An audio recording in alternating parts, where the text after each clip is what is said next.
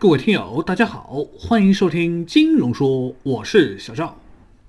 好，嗯，那么这期节目呢，小赵就来和大家聊一个话题，那就是把钱放在什么地方才不会贬值。那为什么要说这个话题呢？最近这两天呢，这个人民币呢是在贬值，那美元呢相对应的也是在升值嘛。那所以呢，这个人民币贬值的速度就让人感觉好像是在加快。于是呢，大家的这个恐慌的情绪呢，就又开始蔓延了。那么很多人呢就觉得持有这个人民币变得不安全了。但是你真的去换外币的话呢，其实我知道很多人也没有那么大的，呃，一个大笔资金嘛。当然，你说要投资房产，对吧？这个这个事情。对于很多人来说也有点难度吧。虽然房子的确是一直在涨，那么到底有什么办法可以让手中的钱不贬值呢？那么答案就是投资不断升值的物品。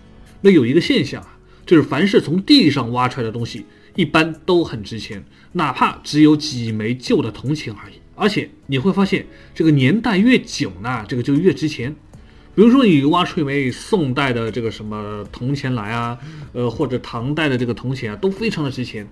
那么地下的这个东西要升值的话呢，就是符合两个条件嘛。第一呢，就是指长期埋在地下且没有受到损伤；第二个呢，是所埋的这个东西啊，在地上基本上很难找到。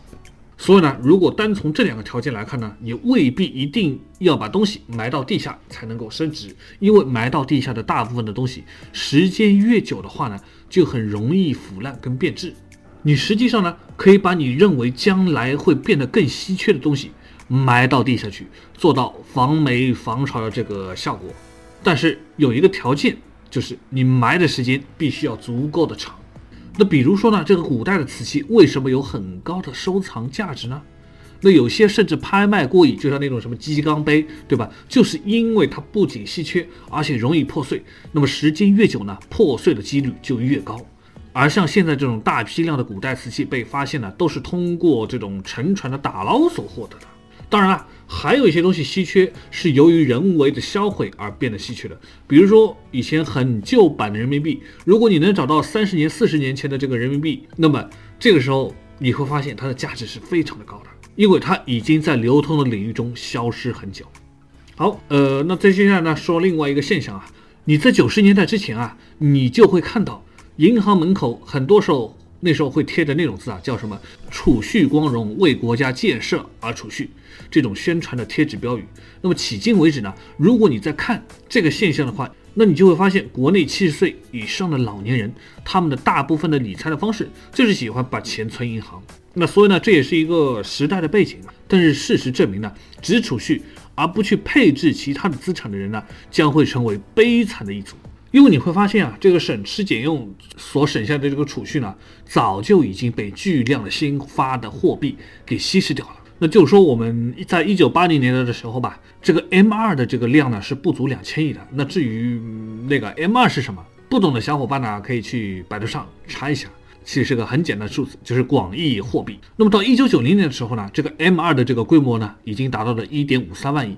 到了两千年的时候呢，M 二的这个规模呢，达到了十三点五万亿。那现在你再说 M 二的这个规模呢，已经超过了一百五十万亿。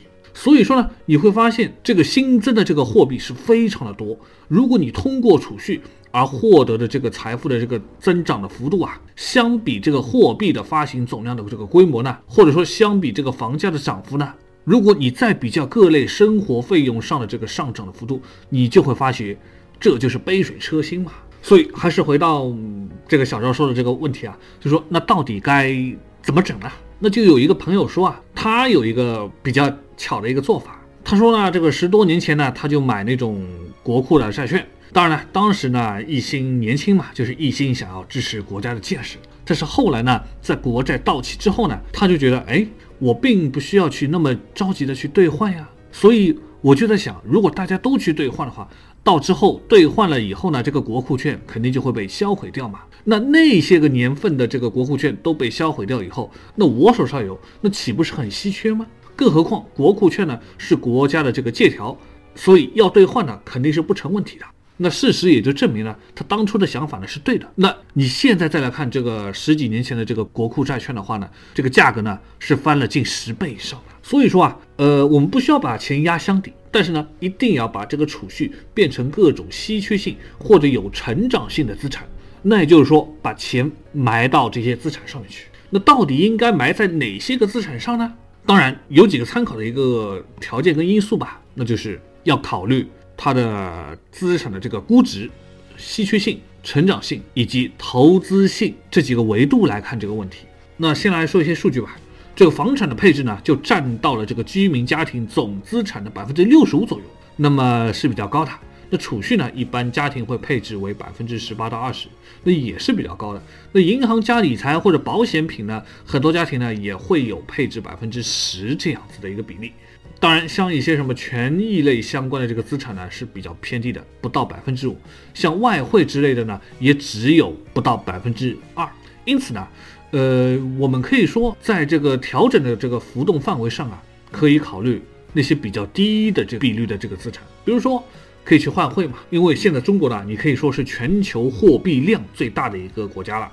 那么作为我们来说呢，这个应该是要去持有一定比例这个外币资产的。因为你看，像美国啊、欧盟啊、日本等国，它其实居民很多程度上它都会配置。这样的一个外币的资产，所以呢，我们也可以跟他们学一学嘛。那此外呢，有的人说这个黄金呢是个很好的东西，所以呢，这个黄金的这个价格呢，相对也是比较低估的，而且呢，它可以抵御这个人民币贬值这个风险。那如果你从估值的实际角度来看呢，黄金是值得长期投资的。但是从黄金的短期走势来说呢，有可能会受到其他的一些因素影响，而导致呢价格会短暂性的这个下跌嘛。再者呢，我们要去理解一个稀缺性的问题。那稀缺性呢，主要是由两种原因造成的嘛。一种是自然形成原因，我们说很多人喜欢去买玉，对吧？那很多好的翡翠的玉，那它只有缅甸才有。随着收藏的数量不断的增加，那当然是货越来越少。那越来越少呢，就越来越稀缺嘛，所以价格就贵嘛。那又比如说呢，这个茅台酒呢，只有在茅台镇生产。它作为国内白酒第一号品牌，那自然稀缺性也是不用说的，所以它的价格也高嘛，这就是稀缺性的问题。那第三呢，主要是看钱流向了哪里。目前呢，很多人呢都喜欢把钱去买楼啊，呃，去投机啊，做这个炒作。但是呢，你要这么想啊，当这个热钱不断的涌入这个楼市的时候呢，你就会发现有些城市的确是值得投资的，比如说。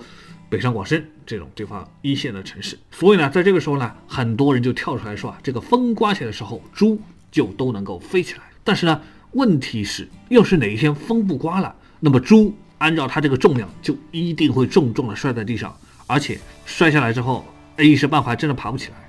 所以啊，你会觉得作为国人啊，我们这个投机性呢是强于其他的国家的。那你也会发现，凡是本土可以定价的这个资产呢，价值都会偏高；但是凡是本土定不了价的这个资产呢，我们这个投资的偏好呢就又会降低。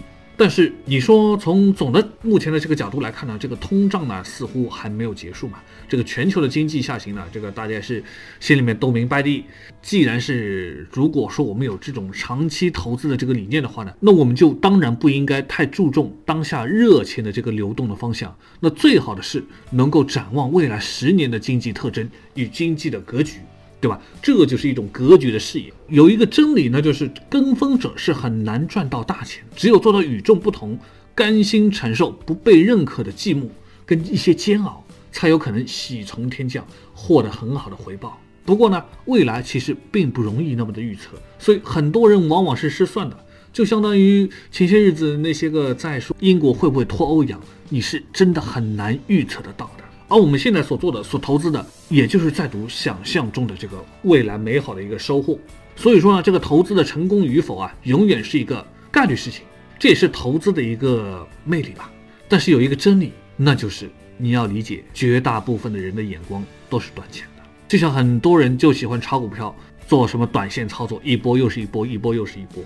但是你看到那些个真正的大咖，他永远都是做长线投资的。所以说，你努力的要把眼光放远，那你把握住机会的概率就会增加。这就是所谓的放长线钓大鱼嘛。好了，呃，今天的节目就到这里了，也感谢大家的收听。